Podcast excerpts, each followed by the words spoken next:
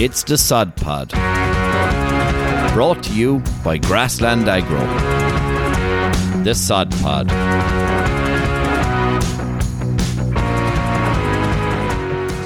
Hello, hello, and welcome to the Sod Pod. This is episode 14. I'm delighted to be joined by Lauren, Claire, and Johnny, and we're going to discuss a few things that are going on. Johnny, the first thing I think that's worth a conversation, we're seeing the soil sample reports coming back from the department. A lot in it, some very interesting figures too. Definitely, Jim. So I suppose we've had a lot of farmers come on to us saying, you know, what exactly does this mean? So I'm just going to read out the table of contents, the soil sample track of farm. So they used GPS tracking when they took these um, samples. So this was as part of the national soil sampling program that we've seen two years ago now. Uh, it's supposed to be in the process or in the works for another round. There was a few things that went on last year, so they, they skipped the year. Um, but there's a lot in it. So the table of contents is a soil sampling track, so you can see exactly where the soil sampler took, walked the field. Um, so in the W pattern, then there's the pH, Morgan's P and K results. So they're the ones that we know uh, traditionally. So the Morgan side sample, basically, Jim, maybe just explain it briefly before we go into it too much, is designed for acidic soil. So it's specifically used in Ireland to use a different method and a different lab test actually in the north, even though we're all on the same island. So um, soil pH, lime requirement, that can vary. Uh, organic carbon is the next heading. Cation exchange capacity. So that's one that we'll unpick a little bit. A little bit complicated maybe, um, but quite easy in reality. Then we have the Mehlich three.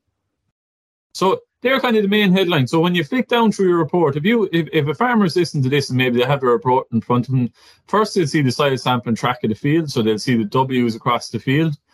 Um, you can see how good or bad the sample, what sort of mood they were in. we're actually going to do this ourselves, uh, Jim. So we're going for the we're going for the M pattern instead of the W.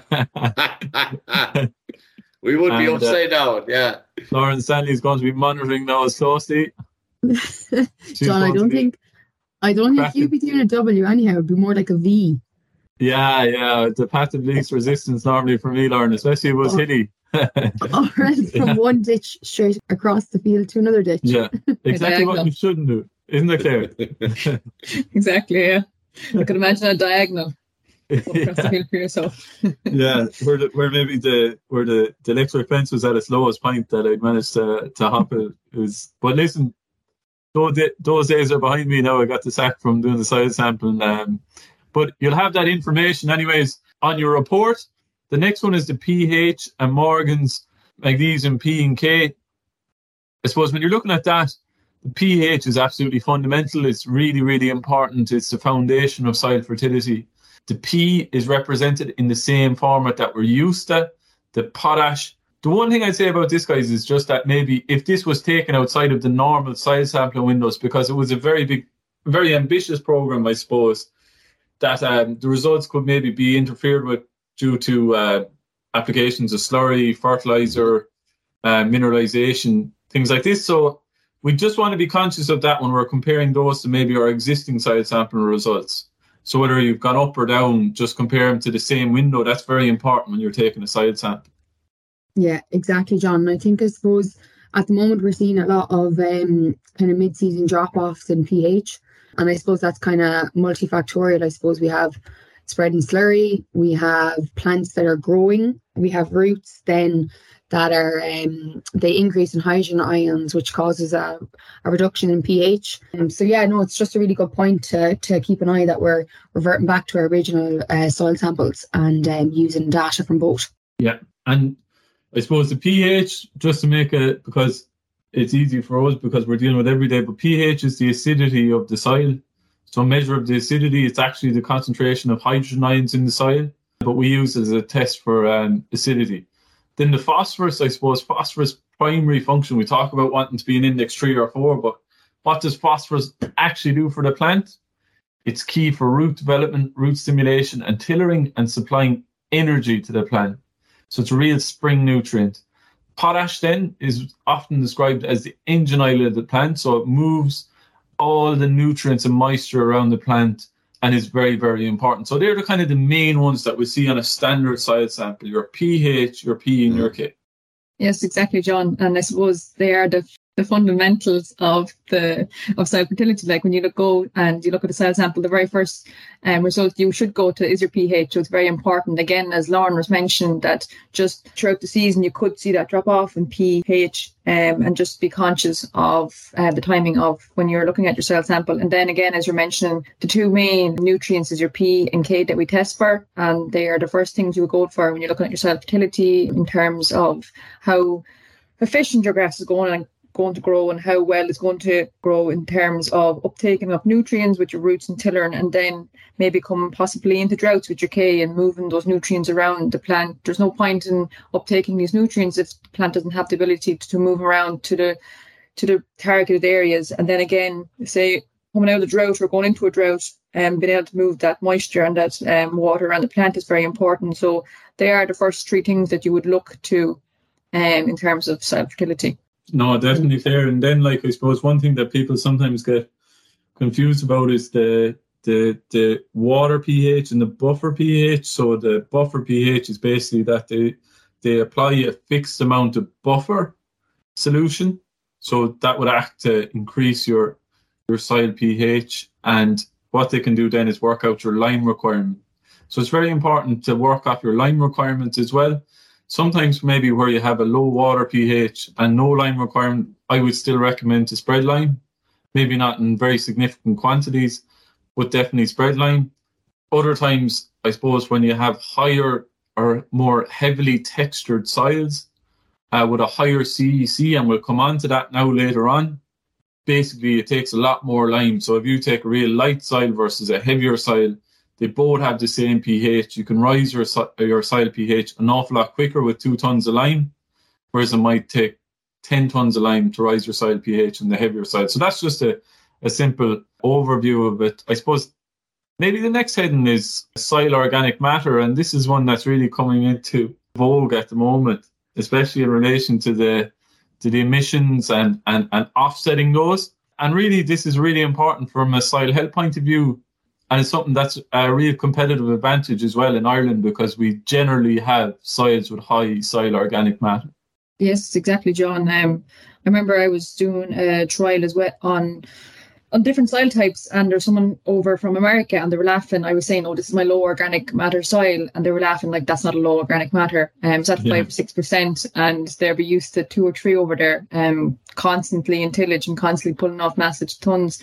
So yeah, we actually are in a very in a big advantage with our organic matters because organic matter is kind of like the glue to the soil. It's going to be it's going to hold the the energy for the bacteria. It's going to it's going to release all those nutrients and provide plants throughout the season and um, allow nutrients to build up in the soil or allow the nutrients then to release back into the plant. So very important.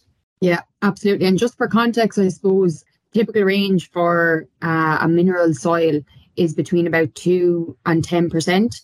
And for a peat soil, the organic matter is about uh, greater than 20%. So part of the, the test results that we have the department, they also talk about the organic matter levels.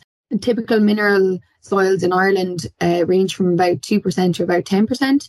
And then for uh, peat soils that have a really, really high organic matter, they are greater than 20% um, organic matter levels. So it's just uh, a key kind of um, figure to have in our heads and that we know what are the differences between um, each soil type in Ireland. And then I suppose um, alongside that, we, we look at our organic carbon levels. So when we talk about our organic matter, we should be straight away talking about our organic carbon levels. So about 58% of our organic matter uh, is actually carbon based there's a whole lot of talk about carbon sequestration and how can we improve on this. And our soils are acting as a massive carbon sink. The carbon is basically the amount of nutrients that are in the soil. So, like what Claire was saying about our, our organic matter being like the glue in our soil, our carbon levels or our total carbon levels in the soil are the store of nutrients in the soil. Yeah, you're right again, Lauren. I suppose one mm-hmm. thing just to be conscious of is that um, I suppose what's very important is, uh, especially going forward, is the peat layer on apartment maps. So for your soil sampling, if you have part of your farm that's within that catched area on the soils map, you're assumed to be a peat soil unless you prove otherwise. So if you go greater than the 20% organic matter, then you're uh, in in I suppose assumed to be uh, index three for or as a peat soil. But you have to do an organic matter test on that going forward. I suppose the other thing is that just with the with the peat soils going forward, I suppose there's a lot more talk about re-wetting of soils and manipulating water tables and, and a lot of that is down to carbon emissions so the soils will release carbon uh, peat soils that is. So they'll emit about 20 tons per hectare whereas a mineral soil will sequester under permanent grassland in the region of half a ton. So we talk a lot, a lot about sequestration but if we have some peat soils and they could potentially offset maybe some of that carbon that we're sequestering. Now, where, where it gets a little bit more nuanced is that there's new research there from Pat Tuohy, the man who managed to get David Corbett through his PhD. They're looking at because they were assuming right that every peat site in the country was drained. So when you drain the peat site, you start emitting a lot of carbon. But a lot of these have naturally very high water table and haven't been improved. And they're saying, hold on a sec now, lads, to the, the EPA and the National Inventory you were saying over here that we had every peat site in the country was emitting 20 tons per hectare. But in reality, a lot of these haven't been improved, or maybe farming practices have, I suppose, become more extensive on those farms, and maybe drains have closed in or aren't active. So they're saying that probably we're overestimating our CO2 emissions between is 60 and 90 percent. Uh, I'll, I'll have to clarify that, but I'd be confident enough to throw a boot at it, James, with that as I usually am.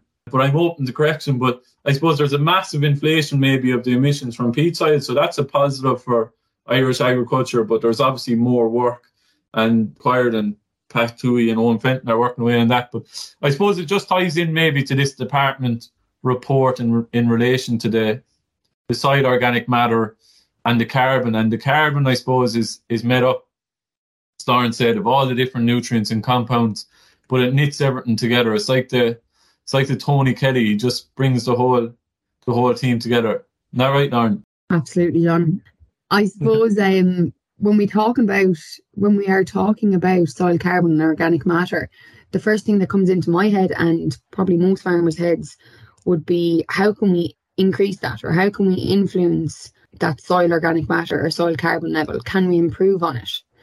Um, so just simple, simple practices such as adding uh, organic matter, such as dung, well broken down dung, and a bit of slurry can really, really help build those over time, those organic matter levels and those soil carbon levels.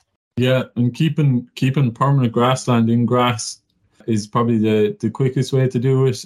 I suppose the next one on the list probably is the carbon to nitrogen ratio, Lord. And uh, this is, I suppose, important in that mineralization of nitrogen. So basically, it's based on the total carbon versus the total nitrogen in the soil. So they've tested both of those.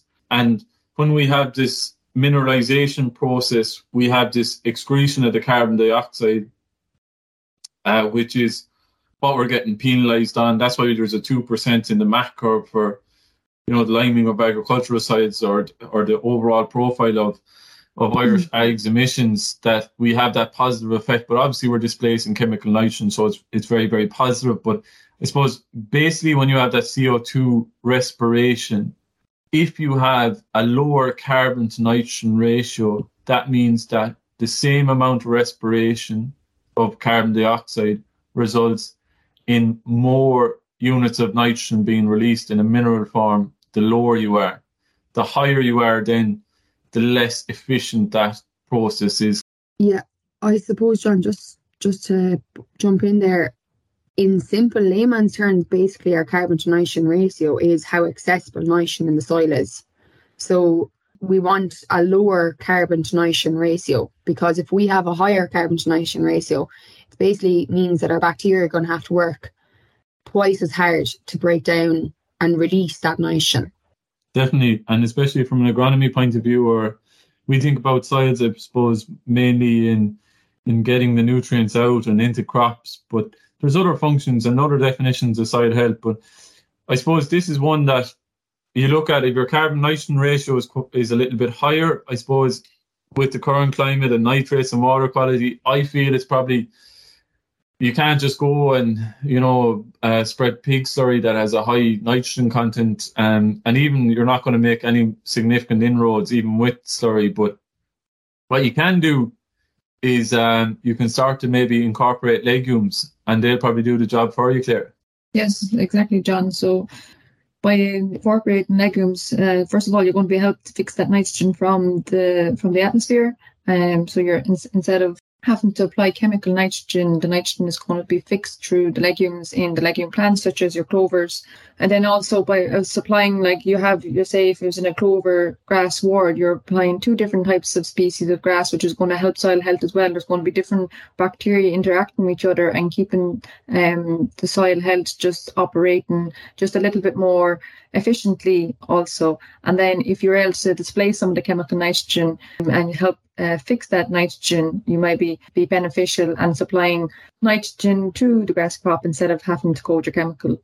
Yeah, and if you're looking at maybe carbon nitrogen um, ratios that are quite high, the soil could start be, is maybe becoming a little bit carbon limited, and an application of slurry or something like that to feed carbon to the soil would be really, really helpful. I suppose the last one on the list is the cation exchange capacity. We kind of mentioned that. So that's usually linked to the texture of the soil. So the lower your cation exchange capacity, you probably have sandier, lighter soils, and the higher you have those heavier, more clay soils. There's pros and cons to this. So if, if we take an example, maybe if you're if you're going renting ground and it's really low in soil fertility, if the cation exchange capacity is low, you'll be able to build it quite quickly. Whereas if you're taking ground that's maybe low inside fertility and it's it's heavier texture or higher CEC, it's going to be very hard to build. I suppose is is is the way to put it. Yeah, exactly, John. I suppose when you say CEC, it actually means cation exchange capacity, which is the capacity of the soil to hold on to these exchangeable cations. And when we say cations, we be referring to likes of magnesium or your potassiums or your calciums and your sodiums um, they'd be classified as maybe the major um, cations in the soil. So stability of the soil then to hold on to them and then um, interact with your anions, such as your nitrates or your sulfates, um, which would be um, your anions. So as you're saying, it's all kind of soil dependent. Your soil type is going to dictate that. So clay, um, a clay soil would typically dep- would have a higher CEC naturally, and then as you're saying, John, the sandier soils would typically have a lower CEC. So its ability to hold on to these is going to, to hold on to nutrients would be lower. But then, as you're saying, you'll be able to rise it faster. Similar with your pH, as you're saying, you could um, increase that pH quicker. But then also on the back of that, it will drop off quicker. Yeah. No, lads, if I interject here, well, I'm hearing lots of very scientific, technical terms, and I'm just getting into the head of some farmers, right?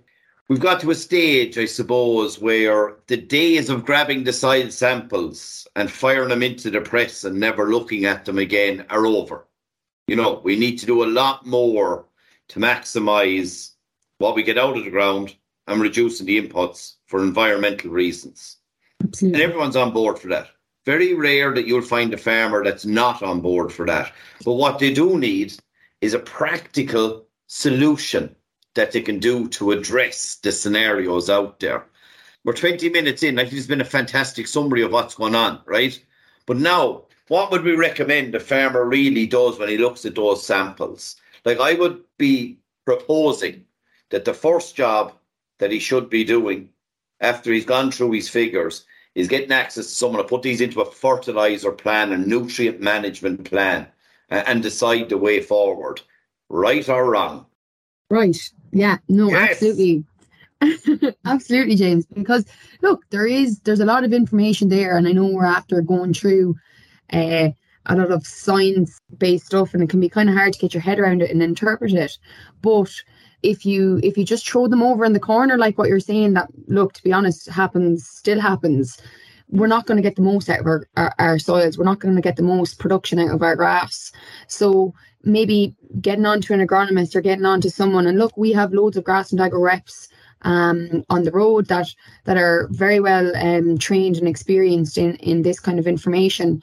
Um, and like even even just as simple as the, the cation exchange capacity, like that is a very tricky thing to get your head around. But it can be something as simple as okay, if I have a very low cation exchange capacity, I'm talking about going with little and often. But but can I interject there now, Lauren? Sorry, you said something as simple as the cation exchange, and I'm like, whoa, what is going on Yeah. here? Jim, Go I on, suppose we- give me layman terms. Yeah, we've we, we've managed to managed to free up a bit of time in the Sod Pod since we've taken on the, the listeners' feedback and, and stopped all hurling talk. We're trying to So fill the gap, we're- James. this is turning into but we can go I like listen I, I took it hard. I campaigned for the hurling talk but just a week that was in it I said listen I conceded defeat and um so we leave it at. But um you're right. I suppose the whole farmers can't be expected to be good at everything. And fertilizer is getting so complicated now. I think everyone needs a bit of a help with it because like sure we we're chatting about it earlier Jim we probably need to do another episode on the fertilizer register what that Yeah, means for farmers you know so I would say get in touch with an agronomist like any of our team and we'll be able to walk you through it as part of the sustainability program. There's another one that you missed, Jim, and I know you're dying to ask about, which is the Mehlich three test. Wow.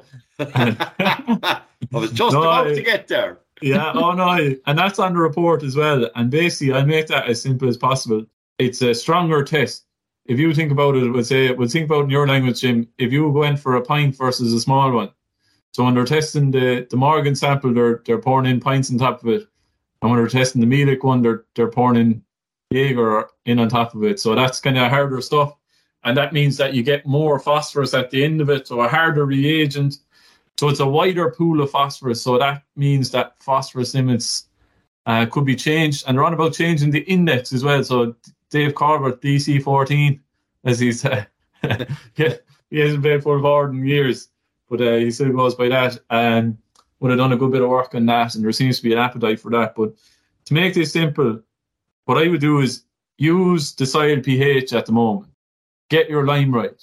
Get onto an agronomist, preferably a Grassland Agro agronomist, and we'll bring you through it. We work with all the co-ops if for the dairy farmers are listening. We're contactable through any of our social media. The list that we have on the website, Jim. But we have a list of contact details, so you see that we have people working in defined geographies. Get onto one of them and say, "Jeepers, whoever it is, uh, Simon Delaney or Dylan Hooden or you name it, would you be mind coming out?" And um, that's a service that we offer because we're kind of we see that the way the fertilizer is going to be sold is, is is changing, and we're trying to be proactive to help farmers through these challenges because like they're coming thick and fast. There's valuable information there.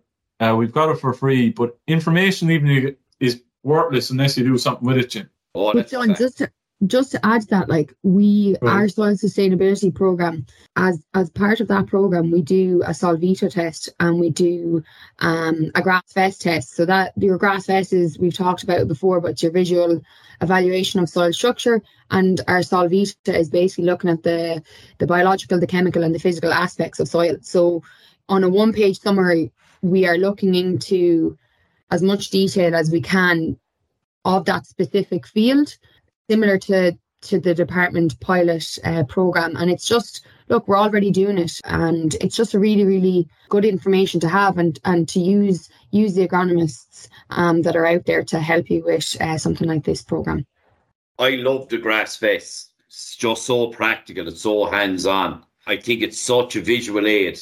Get out there, and any farmer can go and do it.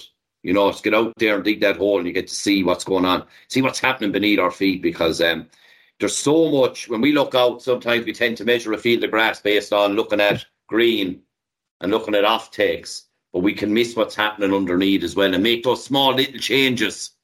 You know, whether that's the soil conditioning route or whatever, just to kind of manage out the ground. And please God, we get to see an increase in earthworm activity, nature's plough, because it does such a great job for us too. Yeah, you're right again, Jim. We were um we were actually given a speak on that. Uh, we we done the grass fest for the at the Walsh's farm walk there in Balnakill, Hmm. and uh, great engagement and Yes. uh, great excitement uh, when the spay came out. We done it the week before in uh, McGuigan's farm. We done a discussion group there with the Tip Young Farmers as well on Brendan Horn's farm uh, as part of the Tirlawn uh, discussion group. And there's a lot of, uh, I suppose, interest in it, and people are starting to realise that you know there's a lot more to be got out of the ground. And to make it simple, if we can get these things right, we can cut back on the bag fertilizer, and that's the key message. I even heard Lauren on Farm Tech Talks with Adam Woods talking all about it, Jim. Yeah, doing a great job. Yeah, she was flying it. Lauren, So, um, I suppose, I think John said no hurling talk, but I think for the weekend that's in it, right, I'd like to wish both Kilkenny and Limerick the best of luck. May the best team win. I'm privately thinking I'd love if both of them could lose, but I better not say that. Lauren is a, a Kilkenny lady at heart. And obviously, John is an adopted Kilkenny man as well there as he moved from the banner. But uh, may the How best long you team living in Kilkenny? Five years, yeah. yeah. We'll ignore that. We'll, we'll move on swiftly. Yeah, no, I, Hampstead. I, I'll, I'll be cheering on for my neighbours as well, of course. Yeah, we'll do my You're bringing up best. two Absolutely. Kilkenny young lads. Yeah, well, her trajectory goes fair enough. Maybe the transfer rule will have to be suggested, but uh, we'll see in the future. And Claire, any final words? We go back to agriculture there just to finish it out. I suppose uh, looking at all these different style reports, whether it be from ourselves or from the department, uh, I suppose is getting and talking to someone that you know, an agronomist, and putting it into simple man terms and just looking, and starting with your pH, your P's and K's, and building from there. And then maybe we can get down and dig the soil and look in and get a visual assessment and go from there for improving soil health. That's brilliant advice, Claire. Really appreciate that. Mind yourselves out there. Farm smart, farm safe. Hey, thanks for listening to the Sod Pod. We hope you enjoyed it. To find out more, head over to www.grasslandagro.ie or check out our social channels Facebook, Twitter, Instagram, LinkedIn, and YouTube. That's all for this episode. See you next time.